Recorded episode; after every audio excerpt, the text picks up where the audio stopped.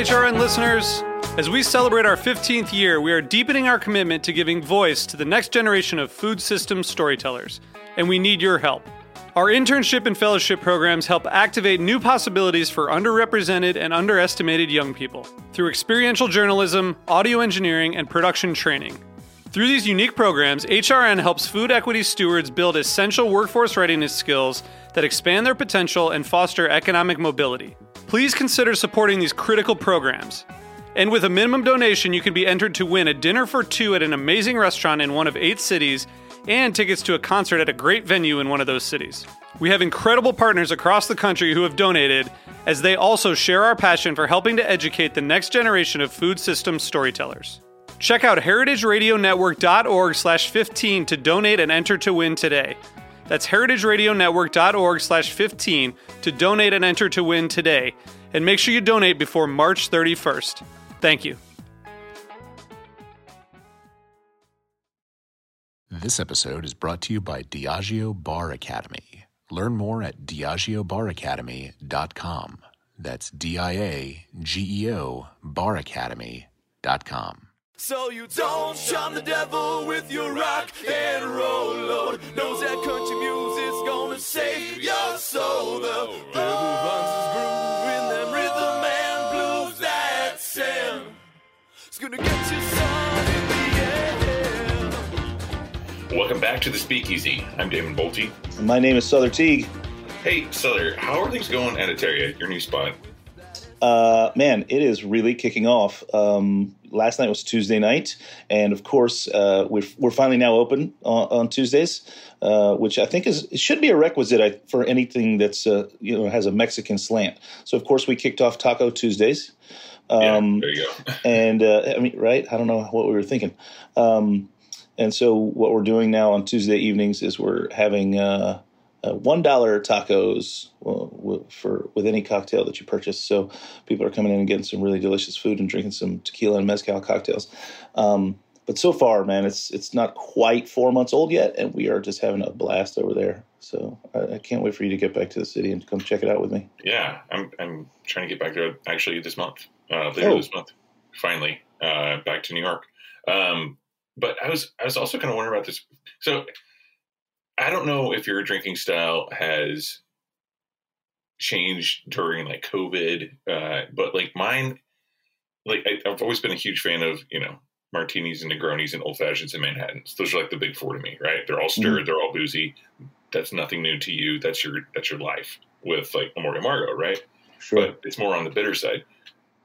Lately, I don't know what it is. And I've just been like drinking martinis like crazy. Like that's like, or it's whiskey sodas. It's just whatever it is, it has to be really crisp and clean. And I was just thinking about Atari, and like, since your focus is on tequila and mezcal, that is about as pure and clean and like earthy. Like I feel like the earthiness really works with kind of like going from like bitter to and like earthy, like mezcals and tequilas and raicillas and sotols and things like that.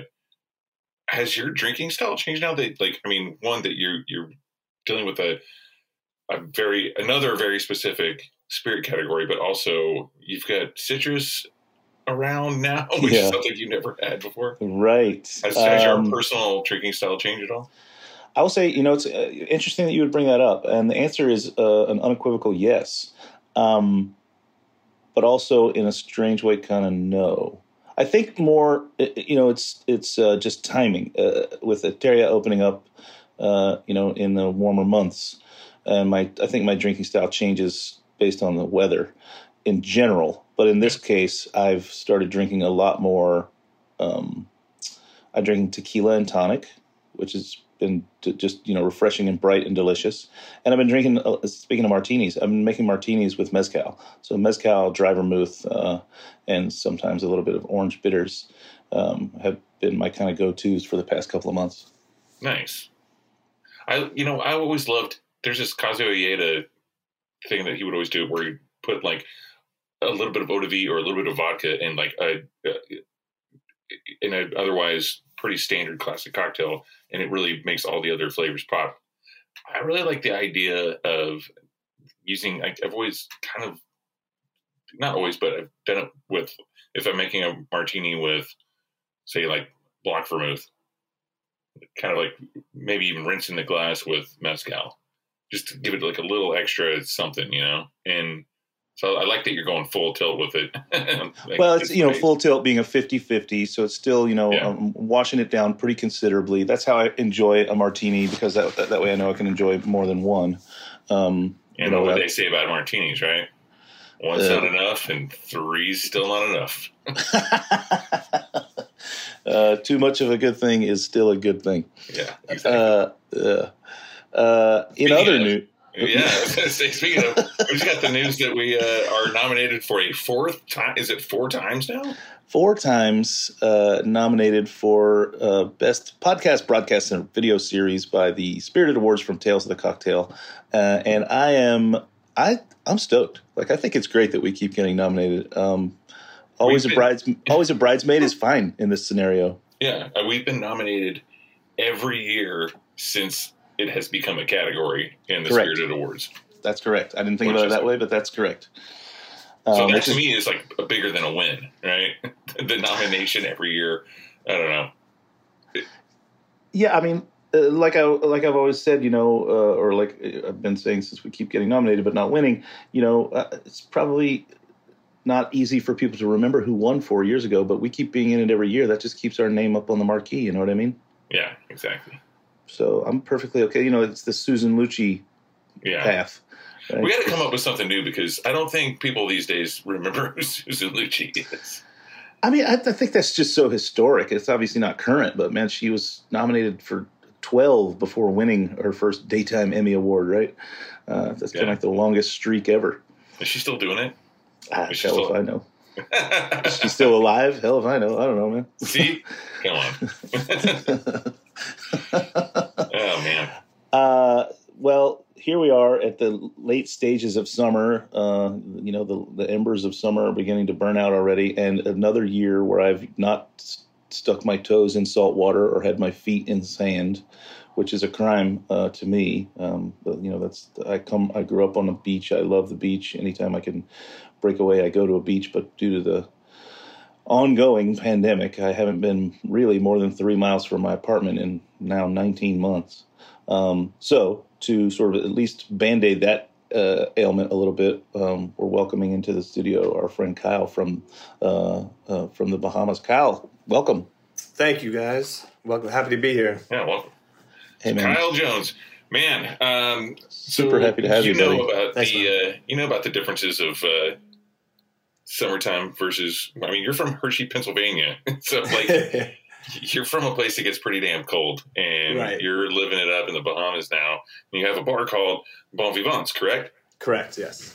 Very cool. Yeah. I mean, the weather difference. I mean, we spent about 8 years in New York City before moving down here. My wife's Bahamian, which brought us down here. So I'm a kind of guy who I like a little bit of sweater weather. So moving down here, it's like, I feel like it's my job to sweat anymore. It's just always hot, and I know, poor me, kind of thing, but, you know, you have to get used to it. You don't have the seasons anymore. It's super hot all the time. But the trade-off is you get the beautiful blue water and the beach obviously all the time too. Yeah. It must be real hard. It's a difficult life to wake up every day and see beautiful Bahamian water out there rippling and sparkling in the sunlight. I do what I can. But do you get like I was wondering about this because I was in Hawaii a few months ago, and I was talking to some friends. Humble brag. No, I mean, it was birthday. I had a reason. I wasn't just going there.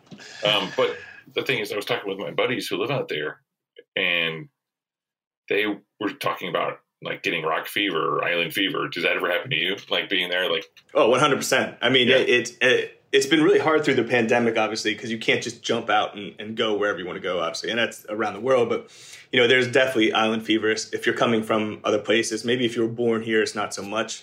But, I mean, every like 3 months, I got to at least jump to Miami or maybe go to be honest, even another like out island of the Bahamas, because we have 700 islands in the Bahamas. I live in New Providence, which everybody knows is Nassau.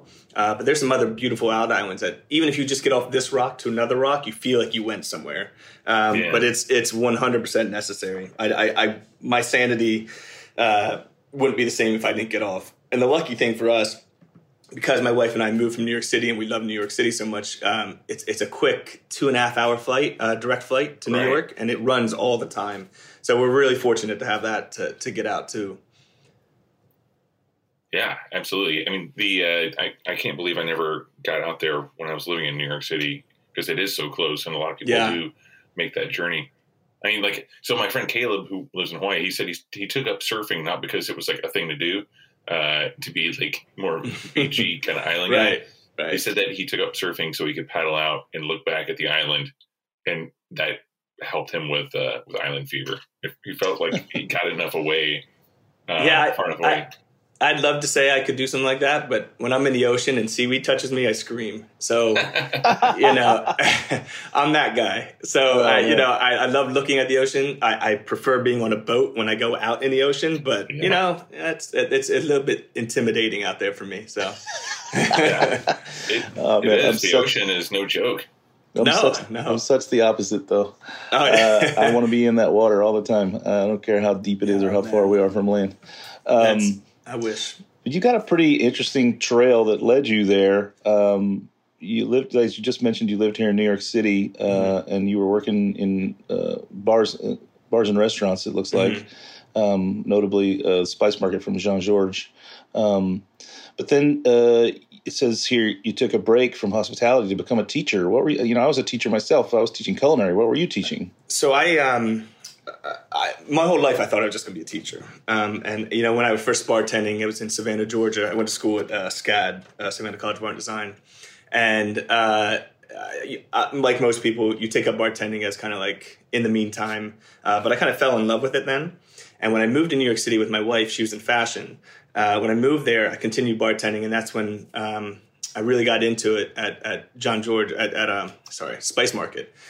But like some people who have that kind of, like, what am I doing moment? Like, is this what I'm going to do for the rest of my life? Or do I need to, quote unquote, grow up? I kind of had that, like, okay, maybe I should go get a different job. Even though the entire time I was just dreaming of going back to bartending. So what I ended up doing is I ended up teaching in New York City for about 6 years at the Dalton School. I taught PE, and then I went on to teach art as well. That was kind of my calling. I wanted to be an art teacher. I always thought art was what I was going to be teaching my whole life. But again, I just got that bug in the hospitality industry. I don't. Some say why, but I just loved it. I just loved being around people, and the cocktails part of it is something that I just carried with me the entire time. And even when I was teaching, I was like writing little notes and books and cocktails for my friends and stuff like that. So when I got back here, when I got to the Bahamas and this opportunity arose, I was just like, all right, it's time to maybe take control over and find your happiness in what you feel like your calling was. So, you know, I'm happy I was a teacher. I love kids. I've always thought I was going to be a teacher, but you know, real world kind of brings you into, and experiences bring you into what, you know, maybe you didn't know you wanted to do. And that all started for me, really, bartending at Spice Market. So, yeah, man. I mean, life takes you places. And speaking of taking you places, obviously then you met your wife, or you had your wife, and you decided to go back to her home, the Bahamas. And then you kicked off an import business with a friend, right? Yeah. So my best buddy down here was just importing some wine, like literally like 5 or 10 Burgundy wines, because this island is so, at the time, you really could only get like if you wanted a gin martini, you could only find Bombay, Tanqueray, and maybe Gordon's, and that's all you could really bring in. And the same goes with wine. Like it was the kind of big houses, the large corporation kind of wines. So what we kind of decided to do is tap into that kind of family run and craft market and give people options of great choices rather than finding the same things at every single restaurant. We were like, hey, well, we have this beautiful family run vineyard from Burgundy. Or I started bringing in kind of Sipsmith, and that's when they were still in the garage, and, you know, the craft spirits, and saying, look, give your people another option, because the tourists that are coming down to us are from the big cities. You know, we have New York, Toronto, London, Miami. Those are the people that are really coming to us a lot. And they they expect that kind of quality, and especially, you know, island prices are New York City prices. So if you're down here and you're paying $16 for a Manhattan or $18 for a Manhattan, and you're getting nothing wrong with Evan Williams, but you're getting Evan Williams, you know, you're kind of expecting something a little different than, you know, that and like Martini Rossi or something like that. So, you know, what we tried to do is fill those gaps in those markets and bring in the right products for the people. And really, it just kind of exploded. It just kind of, it took off. We grew organically. We started bringing in bigger brands and stuff like that. Evian came to us, and then all of a sudden we became the number one producer or distributor of Evian in the Caribbean. You know, it just grew organically, and we didn't want to go overboard with it, but we wanted to hit the right people. Not it was more quality over quantity is our of course ethos. Basically what you're doing is you're somehow at least in the beginning there you're curating what the island is going to have on offer, not only at your place, but at places, because you were a distributor. You were bringing it in and selling it to other people, right? Right. And then you made the decision to crack open a craft cocktail bar in the Bahamas, which at the time I'm certain was an unusual thing. We talked off air about how that's just, you know, I grew up on a beach. That's just not what you think of when you go to the beach. You're not thinking to yourself, man, my toes are in the sand. It's 100 degrees. There's salt water on my skin. How about a tasty Manhattan? You know, like it's just not what pops to mind at first. But so you decided to do that, but you came up against a hurdle, which was no one on that island that came to you for work had ever bartended. So suddenly you had to put your teacher hat back on. I want to talk about that when we come back, but we should probably stop and take a break and hear from our sponsors. So we'll come right back and keep talking to Kyle Jones about teaching on the island. Damon, did you know that Diageo Bar Academy is the marquee sponsor for the 2021 Tales of the Cocktail Spirited Awards, of which we are once again nominated for Best Podcast, Broadcast, or Video Series? Sure did, Sother. You know, the cool thing is that it's been so much fun working with Diageo and the Bar Academy, because not only are they a sponsor for the Tales Awards, which we, as you mentioned, are nominated for, again, for the fourth year in a row, every year that it's been a category for Best Podcast, and online series, but also the website just keeps getting cooler and cooler. And you know, if you're not a part of the Diageo Bar Academy, you should definitely go to diageobaracademy.com. That's Diageo Bar Academy.com. Because for me, and I know we've talked about this a little bit before, but like, you know, being bar owners and managers, you know, there's like so much stuff on the website that is useful for what we do. I keep talking about one of my favorite things is the cocktail calculator. You know, like you can actually like work on the pricing. It's one of my favorite things about, you know, a lot of people find it kind of daunting, like working out pricing for menu. I love it because you can really figure out a way to make things profitable while also making them a nice price for your guests, you know? Yeah, I totally agree. And it's a great tool to have at your disposal. And again, it's offered for 100% free through the Diageo Bar Academy website. And yeah, I use it with my teams at the various bars that I have oversight of. And it's, I think the bigger part for me is the sheer amount of available education, not just from that tool, which is certainly an educational tool, but just the sheer amount of education that you can get from this website that's been around for a decade already.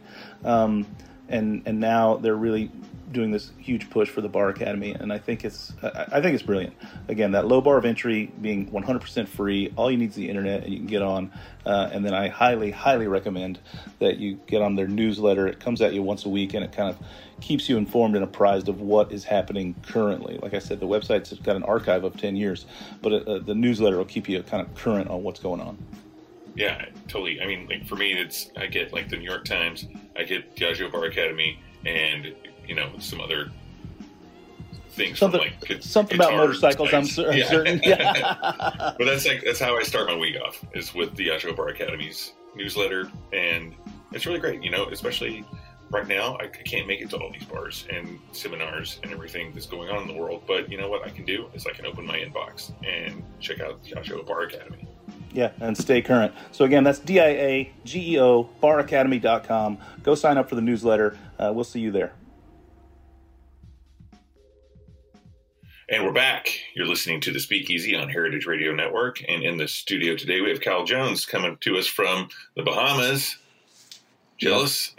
Super jealous.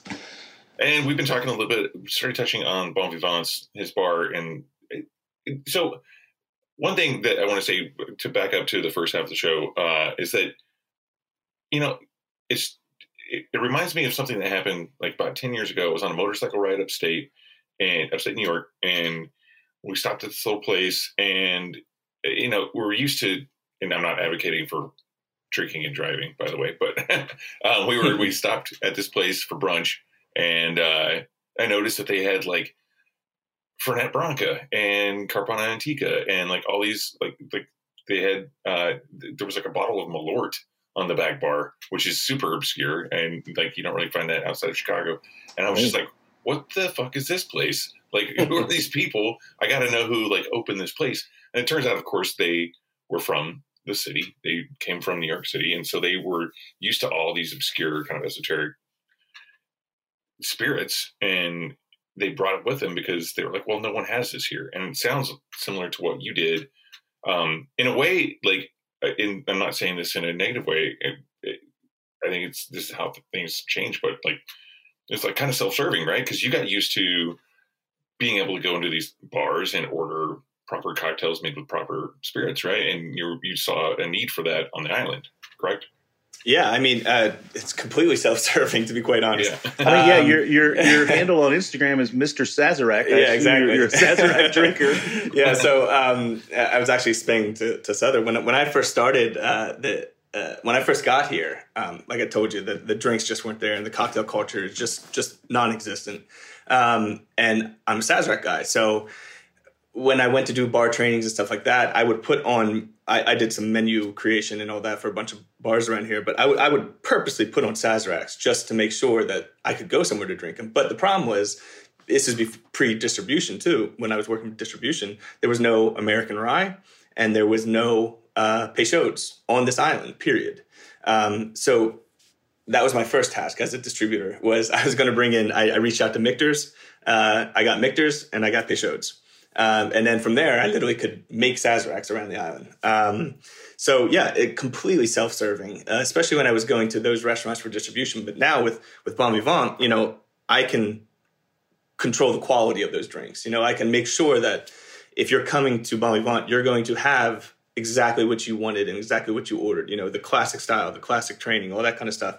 You know, when it comes to, you know, if you want a cognac Sazerac, we can do that too. You know, whatever you want, at least we are doing our best to train our bartenders to do it the right way. And noting on what we spoke about before too is what you mentioned is my bartenders started pretty much from scratch. If we had anybody who was had any experience, it was maybe I worked at Sandals serving rum and cokes. So, you know, I had to kind of sit down. We took 3 months before we opened. We didn't open our doors for 3 months just so we could train the team on simple things: when to stir, when to shake, when to dry shake. I mean, I'm talking about like from the basics, beginnings, and you know, we went through every spirit, like. What is gin made from? Where does bourbon have to be made, and how long is it aged? Like, we went through every single aspect, and took 3 months to do it. And it was a military style training, day morning to night kind of stuff, but it was exciting, you know. And they were excited, and it was something that's never been done on the island. So we had this amazing response from the locals when we opened, because it was the first craft cocktail bar on the island. You could go to mega resorts, you could go to Atlantis, you could go to Baja Mar, and you have those corporate kind of feeling places that were obviously put together by a team who never bartended, but still serving decent drinks, but they're not, you know, they're not putting their heart and soul into it, kind of. There's like an intimacy level that's missing in those places. There is. It's almost like drinking in a warehouse, you know, and for us, what I wanted to do with Bon Vivant was create a space that was intimate. Exactly, that was the right word, intimate, that made you feel like you were maybe being transported away from, ironically enough, away from the Bahamas. You know, because we aren't like what Sother was saying. I came all the way down from New York to be transported back to New York for a minute. Well, you can go step out the door and go to the beach. But, I mean, it's the same as like when people come to New York City and then they go to like a, you know, like a Chili's tiki bar, or you know, whatever it might be. You know, like. Yeah. I mean, I'm not saying like the quality is the same, but like it's that familiarity. It's something that's like makes it's their like happy place, you know. And like for like people like us, it's like I mean, like I you know, I would love to go to the Bahamas to like to hang out and chill on the beach and have like Mai Tais and, and whatever. But then like there's gonna be part of me that's like, where can I go get a martini now? You know, right. Like it's nighttime now. I want to have a nice meal, and I want to cap it off with a nice, you know, stirred boozy ass cocktail. Yeah, so and even bartenders had like even seen like a bar spoon before. Oh, if they saw a bar spoon, it was one of those ones you buy off the side of the road or something like that. It's like, how do you eat soup with this? I mean, even the equipment, and we would drill them on, you know, literally, like I would start every single training, repetitious training of what is this? Hawthorn, what is this? Julep, what is this? Every single day I would run down the line of every single piece of equipment. So it was like drilled into their head. And then you started importing Cocktail Kingdom's tools, right? Yeah, and then we have Cocktail Kingdom as part of my distribution business. So I'm able to have access to all that kind of stuff and you know, make life easier for me in that kind of terms. Because otherwise I wouldn't be able to have that kind of equipment here. So let's talk a little bit about how you feel that you're on an island of your own, kind of metaphorically, for as far as, you know, representation and maybe the press and things like that go. And then you know, we talked about TOTC a little bit earlier, Tales of the Cocktail. You got recognized by them. Yeah, that was a huge honor. Actually, my just to go on that one really quick, my best buddy from New York City, who I used to bartend with at Spice Market, his name's Jasper. And Jasper ended up being part of, you know, Pegu and a couple other places. And he ended up opening up Mulberry Project in New York City and now is in Tulum. He called me out of the blue one day, it's middle pandemic, probably 2 weeks into our pandemic. He goes, "Hey, congratulations, mate." I'm like, "For what?" And he was like, he's like, "You just got nominated." I said, "Nominated for what?" And he's like, "For Tales." I was like, "Get the fuck out of here." And he was like, "Yeah, you and I both got it for whatever." And it came out of the blue. And I was just like so shocked that we were in the mix because, you know, we were the only bar in the Caribbean to be nominated for that. And, you know, it was such an honor, obviously, for us. But it was a shock because, you know, the big city places are rightfully always in the news and in the mouths of the people who are speaking it, you know, New York City and Miami and, you know, London, the main places, Chicago, those kind of places. But a lot of us in the Caribbean and the smaller markets, you really don't get that kind of recognition. I mean, and especially in the Caribbean area, unless it's Puerto Rico, you hear pretty much nothing about cocktail bars. And part of it is because there's not that many craft cocktail bars down here, and I get that part of it. But even the ones that are here that are really doing well, and I know that there are some other islands out there that have some great programs, you know, they're not in the mix, and they're not really being talked about. So when I saw that, it made me really excited, not only for Bon Vivant, my team and my staff, considering where we came from literally teaching them what is in gin to being nominated for Tales of the Cocktail Award. But also, you know, it made me excited because maybe some other Caribbean islands can get some recognition. And maybe we'll be part of the talk now. And that made me excited for kind of the overall area that hey, maybe they're paying attention to us now kind of thing, so. Well, right. I mean, you know, and not to blow our own horn here, but here you are on the show. Yeah, oh, I know, and that's amazing. It's been absolutely amazing. Yeah. What? I have to know. It's all I'm picturing in my mind is sort of like the feeling of the team from, you know, the Jamaican bobsled team. You know, like what did this do for the morale of your team to be like? We went from less than a year ago not even being able to correctly identify a julep from a hawthorn to we're now nominated for the regional best new international cocktail bar for Tales of the Cocktail 2020. I mean, it was huge, and it was a shame because we couldn't get together to celebrate together because we were in lockdown. But everybody was just pumped. I mean, these guys are literally, even before this, they're kind of, I would say, almost local celebrities around here. Like, people know them. We have, our clientele is really that young, professional, kind of hip crowd in the most part. And these guys are just part of it now. I mean, they are literally local celebrities around here. So that's so cool, man. It's been fun. I mean, it just, like, I love to be a part of it, and it's been fun being a part of it. But honestly, the fact that we can throw that kind of stuff on these guys who, and girls who work so hard to get to where they're at, because it was not easy for any of us, even for them. You know, we went and did distillery tours. I actually took them, our bar team, to Miami. We did some sit downs with Sweet Liberty. We did some sit downs with Broken Shaker. In 2020, we were supposed to come up to New York City with my whole team, and we were supposed to do some tours. Actually, Amorio Margo, I was bringing them there. I'd love to host you. Please bring the team. Absolutely, absolutely. But you know, it's been so fun to go from literally zero to, we're not 100 now, but you know, wherever we are, it's been an awesome ride for sure.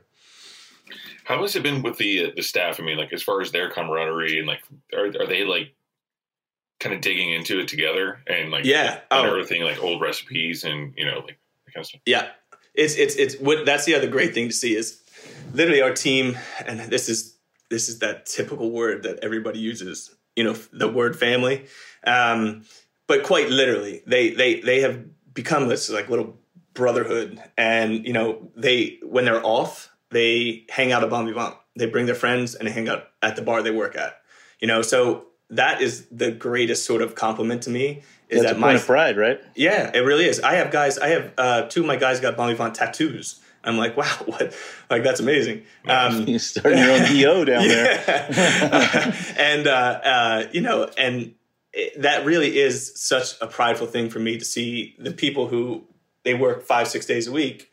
On their night off, they come and drink, you know, with their friends at Bon Vivant. So, you know, that kind of stuff really touches me in that way that we put a place together that people want to come, and the people who work there don't hate it so much after a shift that they still want to stay there, you know. So I would rather have my staff hanging out at my bar for, you know, if I ever want to take a break, which I never do, I can just be like, hey, someone jump out here.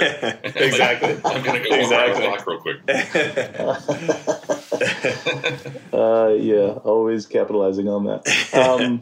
But what I've also found, though, Sother, I don't know if this has happened at your bar, in Kyle, I'm sure it's happened mm-hmm. at yours, like, there are times where, like, at Grand Army, there'll be like 3 bartenders behind the bar, and then all of a sudden there's like 5 bartenders because, you know, our staff will pop by and then they're like, hey, I had this idea for this cocktail.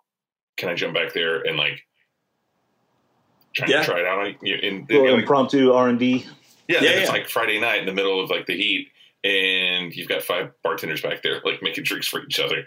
Yeah, but, I mean, you're still getting stuff done, but it's like it's a fun thing. And honestly, I think guests really like it. I think the customers really like it. Oh, I absolutely agree. You know. It makes them feel like they're part of the process. Yeah, exactly. So you've got your distribution business. You've got mm-hmm. Bon Vivants. And now you're working on a new project called Yellow Bell. Yes. And you're, again, kind of starting from scratch. You're assembling a team who've never bartended before, right? And starting the process over. Talk about that and what's driving you to do that. You know, the kind of demand and success of Bon Vivant, even for those first, whatever it was, 9 months before the pandemic, was quite apparent. And we had quite a few offers to expand and franchise the brand. Even in like Turks and Caicos and in the States, we had people coming and people wanting to fund this. But I have a 5-year-old and a 3-year-old. And like I told you, I'm OCD. And I just knew I needed to be a big part of it and be there for it. So I didn't feel comfortable doing that right now. But when this opportunity arose, there's this incredible, absolutely beautiful boutique hotel here called the Island House. And it's talk about luxury and just they get it right. And we had a great synergy with them. It kind of got brought to the table as, hey, we have this little coffee bar, so to speak. It's called the coffee bar, but they don't really use it for a bar at all at nighttime. So they have two restaurants on property, but no proper cocktail bar. And I was just like, that makes so much sense. I mean, this it's right next to my home. We have a perfect synergy already. And to be quite honest, for me, I don't have to worry about managing the day-to-day because they have a staff there, right? They have management. They have all that kind of stuff. So the day-to-day part of it can be their kind of headache. And my headache is the cocktail program, the beverage program. And with that all said, what I wanted to do is I decided I'm not going to franchise Bon Vivant. I wanted to create new places and new concepts. And, you know, that way you can keep it fresh and people can go to Bon Vivant Friday and Yellow Bell on Saturday and feel like you're in two different atmospheres. So what we did is we created a place. It's called Yellow Bell. It's actually, people around here don't call it Yellow Bell, but our national flower is called a Yellow Elder. And a worldly nickname for a yellow elder is a yellow bell. So that's the idea behind it. But it just really it's going to have a bit of Asian influence. It's going to be like an Asian bar bites menu and then have like 20 cocktails on the menu, really Asian-inspired ingredients and a lot of local ingredients. Going to do actually some frozen drinks, non-blender frozen drinks, which I don't do at Bon Vivants because I hate blenders. But you know, we are in the Bahamas, like you said, people want that. So I am going to create some there as well. So it's going to be a new concept, but it's going to be fun and just something different on the island again. I mean, you know, you get to the place, you know, I've said it a million times on the show. I say it in life all the time. It takes a decade to be an overnight success. You didn't get here as overnight as it seems, but suddenly then all the work comes at you, right? I also say the reward for hard work is more work. You're doing good work, and then people see that, so they ask you, can you do some work for me? Right. So you just get more work piled on you. Right. I still applaud your rising to the challenge of just taking completely green isn't even a good enough word. People who literally never held a bar spoon building these programs. And I think that's to be commended and pretty amazing. I appreciate it. I mean, it's be quite honest, it's part out of necessity, but it's also, it's a fun challenge for me. You know, it's a rewarding challenge to be quite honest. When I see these guys, I just get a sense of pride. Like when I'm sitting at the bar, my bar or my office is the bar now at Bon Vivant. And I just watch these guys making drinks for, you know, three deep or whatever it is. And I'm just watching them pumping them out. And like there's such a sense of pride that, you know, this guy literally didn't know when to shake or stir, you know, a year ago. And now they're just, if you walked up to him and you said, I want XYZ, you know, whatever it is, they'll be able to do it, even the class. Like an XYZ cocktail, and they would know what it is. They would so go ahead. Yeah, talk about your clientele a little bit. You know, you are on an island, but you said you're not positioned on the beach. What's sort of the percentage breakdown of your guests? Are they, you know, mostly tourist-driven, mostly local-driven, 50-50? Where's it land? No, we are very, very much so local driven. But we do have quite a bit of tourists come through and the tourists usually come through because of recommendations from the hotels or a lot come through because of our Instagram. We have a nice following on Instagram. People like to look at it. We have some pretty pictures and all that kind of stuff. And obviously it's a very photographic kind of a bar. So that's a draw. But I would say 80% of our clientele are locals. Wow. And to be honest, it's a blessing because that's what carried us through this pandemic. If we relied heavily on tourism, we wouldn't be in business right now. I wouldn't even be talking to you guys. Sure, yeah. So thank God we have such a strong following from the locals, and they really banded together and helped us through the pandemic. And you would see people showing up just they weren't even like trying to like sit down and order drinks. They just wanted to give us some money to keep us going. And it was amazing. So we really appreciate the kind of local love that we have. But like you said, we're not a bar that's on the beach. So it's not like tourists are coming to us just to come have a Mai Tai and sit and watch the sunset. We're literally a place that you come to before dinner, after dinner, and have an intimate experience, so to speak. Yeah, I guess I wasn't factoring in the time correctly, but if you were nominated for top 10 new in 2020. That means you only opened in 2019. What month? What month did you crack the doors open in 2019? April. I think it was April. Yeah, April. So you had almost a solid year's run before the pandemic started making things wonky. Yeah. And it was fun. I mean, we were rolling, man. I mean, it was amazing. Like I said, the local response was amazing. We were getting some great international press and all that stuff. And then, you know, just like the rest of the world, we took a big hit, and here we are. But I can only complain as much as the next person because we're all going through it. So right. Well, and it seems like, again, maybe if there's a silver lining here, Damon, I'm going to spot a silver lining. Get ready. Oh my God. Yeah, I know. Maybe if there's a silver lining here, the pandemic pushed locals to your door, which gives you a good foundation. And then as the pandemic hopefully subsides, you'll also influx tourism. Right. And then you'll just have a really nice base of locals that are always there, and the tourists that want to come there because they've heard about you through things like this, through Tales of the Cocktail, through the press that you're getting in your Instagram handle. Yeah, for sure. I mean, it's definitely a great balance for us. I mean, if we can stay local kind of oriented, and still have that kind of influx of tourists, especially the educated kind of cocktail drinkers that are looking for that experience, then obviously that's where we want to sit. Yeah, of course. In your notes that you sent over to us, you talk about the role that you're playing to sort of uplift the marginalized people that are there in the islands. Yeah. You want to get into that with us a little bit and talk to us how you're advocating for... Yeah.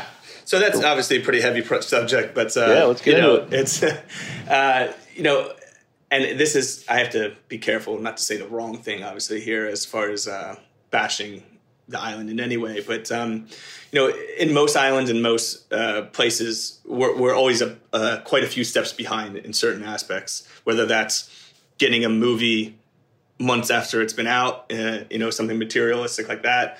I think I mentioned about the fact that nobody here on this island even drank mezcal until we forced it down their throat. And then the more important issues are these kind of basic human rights kind of issues. We are quite a few steps behind in those. You know, the LGBTQ community is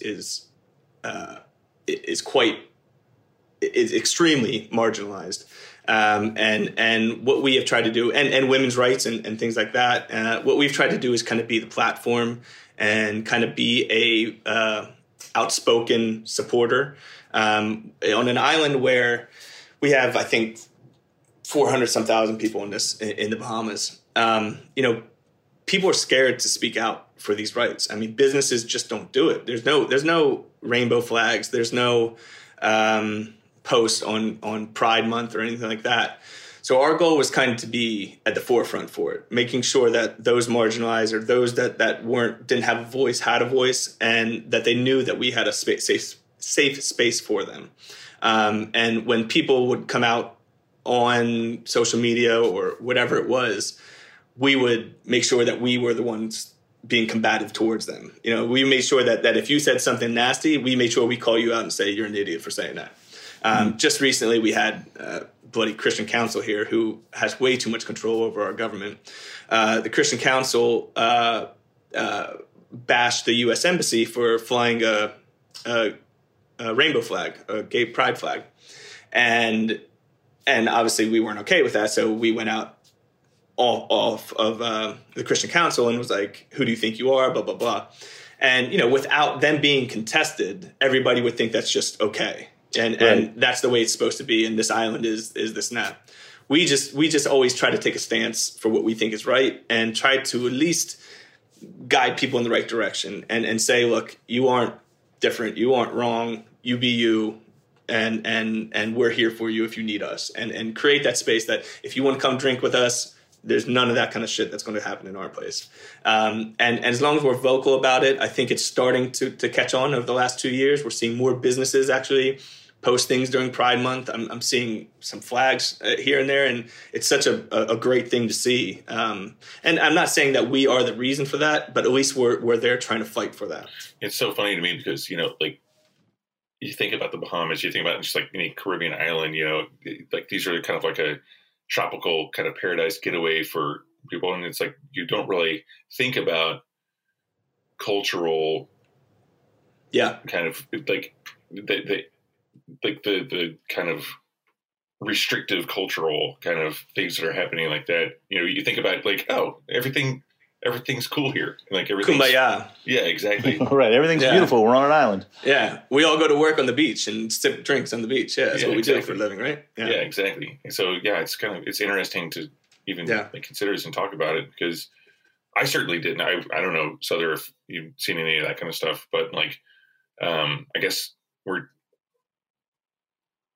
stuck in the United States doing, non-tropical things. We don't get to see, it is really funny. I mean, like, just to think about like how that, the Christian Council involvement, it must be pretty insane there, because thinking just about like how all these islands, like there were all these Christian and Catholic,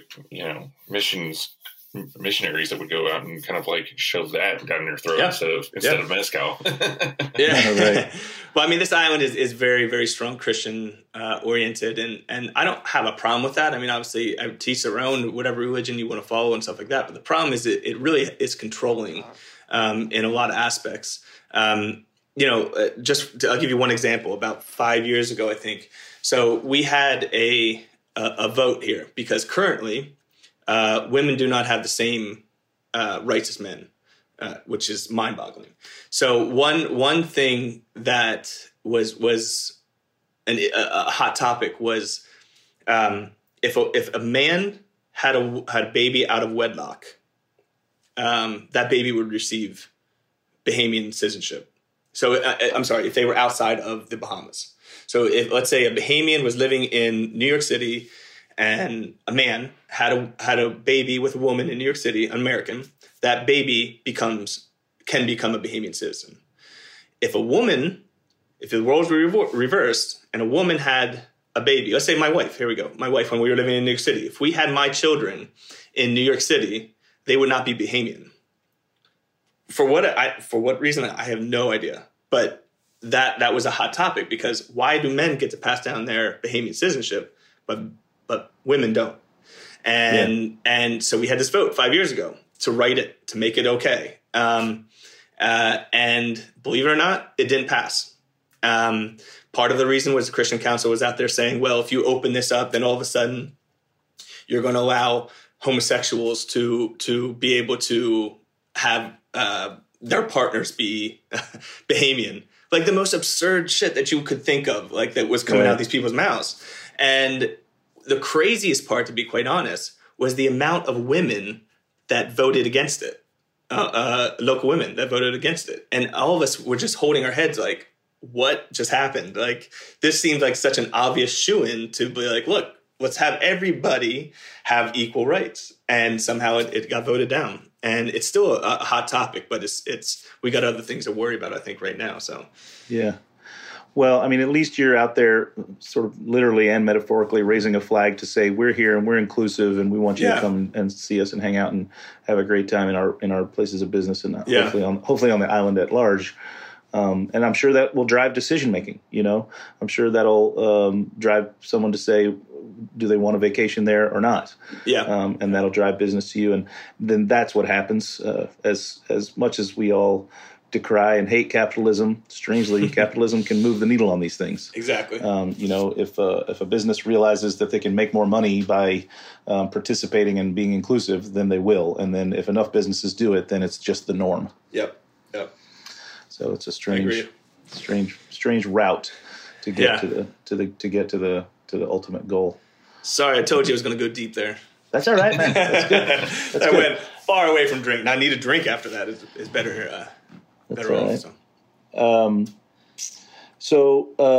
I have just one sort of quick question regarding the island itself. Most beach locales are seasonal. What is the season there in Nassau? So, that's a good question. We do have seasons. Winter is a great time for us, kind of into January and throughout, because I think a lot of people are trying to escape their weather, but also it kind of the heat tones down a little bit here. By tones down, it's like 80 degrees instead of 90 degrees when I say that. But it starts slowing down in the kind of really humid months, the June, Julys and stuff like that. Now, this year has been completely different. You know, when the travel restrictions and all that kind of have diminished, all of a sudden we've been busy nonstop. There's no tourist season. It's just everybody's been coming. And the hotels are packed.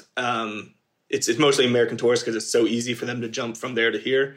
So you know, there really isn't a season, so to speak, now. But before it was, you know, mostly in the winter and those kind of cooler months where we were able to get people away from the snow. Yeah.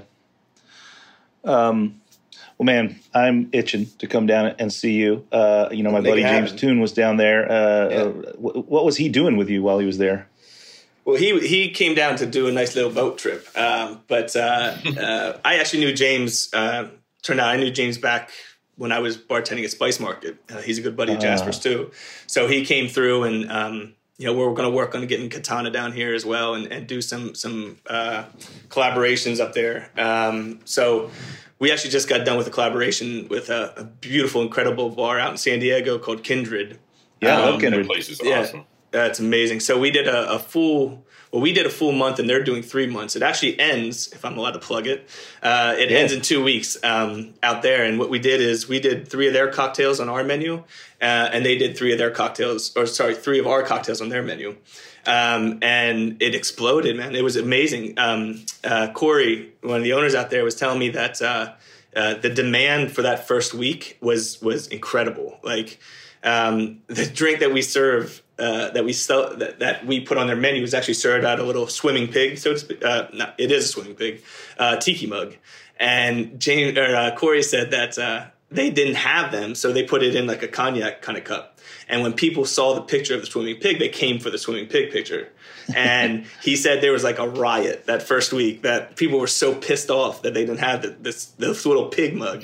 So that he was like, he wrote me that same night. He's like, dude, what just happened? He's like, where do I get the mugs? Let me get them. I'll buy 40 of them now. So he bought 40 of them. He brought them in. He decided to sell them with the drink. And he's like, I need 40 more. I got to go buy 40 more. Right. It was just like a fun little collaboration because we can't do these in-person ones. So it's fun to do these little virtual ones. And I wanted to bring that kind of other places. And I'm searching for some other places to do that, to bring kind of to the Bahamas. Let's do it at Ataria. All right, let's do it, man. I'm serious. Let's make this happen. You know, my bar is all tequila and mezcal. You seem to be a mezcal lover, so let's do. Let's get it on. All right, I'm in. Listen, Kyle, what a great conversation we've had with you. Thanks so much for giving your time to us from the Bahamas. Guys. I know you're probably rather be sitting on the beach because that's all I assume you do, really. That's all I would do if I lived there. You mentioned your Instagram handle is pretty popular. What's that handle so people can follow along with what you're doing down there at Bon Vivants in Nassau? So it's just Bon Vivants Bahamas. That is at Bon Vivants Bahamas on Instagram. And then if you want to follow our new bar, which we're starting a new page for, it's in the midst of construction and all that, but it's Yellow Bell Bahamas. That's awesome. Are you going to be posting some sort of construction photos of building up? I love that. I love seeing the process. Yeah, and I'm going to be posting some of the photos of training as well, and the guys kind of sitting at the bar. And, you know, the amount of money that we spend just on liquor and training is absurd, but it's important. It's an important part of the process, yeah. Listen, so it is. If you're going to sell drinks, training people to make good drinks is very important. Can't do it with water. Can't do it with water all the time, so. That's right. Well, again, Kyle, a really great conversation. Thanks for joining us today on the Speakeasy. That's all I've got, Damon. You want to take us out? Yeah, that's it. Also, follow him at Mr. Sazerac. That's his personal Instagram. So, I mean, you know, when you were talking about like sitting in the beach in a beach chair with your feet in the sand and ordering. Yeah, there's some of those pictures. Yeah, there's some of those. Yeah. I when Sother said ordering a Manhattan seemed weird to him, I was about to say ordering a Sazerac, and then. You know, your Mr. Sazerac. But yeah, it's been really great having you on the show today. Really appreciate you taking the time to do it, and we're really excited to come. I mean, Sother, we need to make a trip to Bahamas to please, man, please, and do it. Absolutely, buddy. And we can do. Well, it. Let me just say, guys, I really appreciate you guys asking me on it. It's quite an honor, and I told everybody, I was just like, holy shit, I'm going to be on their podcast. So honestly, it really means a lot. You guys are doing amazing stuff, and I appreciate all you do. Oh, man. Thank you. Thanks, Sal. Awesome. Well, that's it for the Speakeasy this week. Check out Heritage Radio Network for many more programs like this one. Click on the beating heart to donate to the station. Till next week. Cheers, everyone. Cheers, everybody. So you don't shun the devil with your right. The Speakeasy is powered by Simplecast. Thanks for listening to Heritage Radio Network, food radio supported by you. For our freshest content and to learn more about our 10-year anniversary celebration happening all year long, subscribe to our newsletter. Enter your email at the bottom of our website, heritageradionetwork.org. Connect with us on Instagram and Twitter at heritage_radio. You can also find us at facebook.com/Heritage Radio Network. Heritage Radio Network is a nonprofit organization driving conversations to make the world a better, fairer, more delicious place. And we couldn't do it without support from listeners like you. Want to be part of the food world's most innovative community? Subscribe to the shows that you like. Tell your friends. And please, join the HRN family by becoming a member. Just click on the beating heart at the top right of our homepage. Thanks for listening.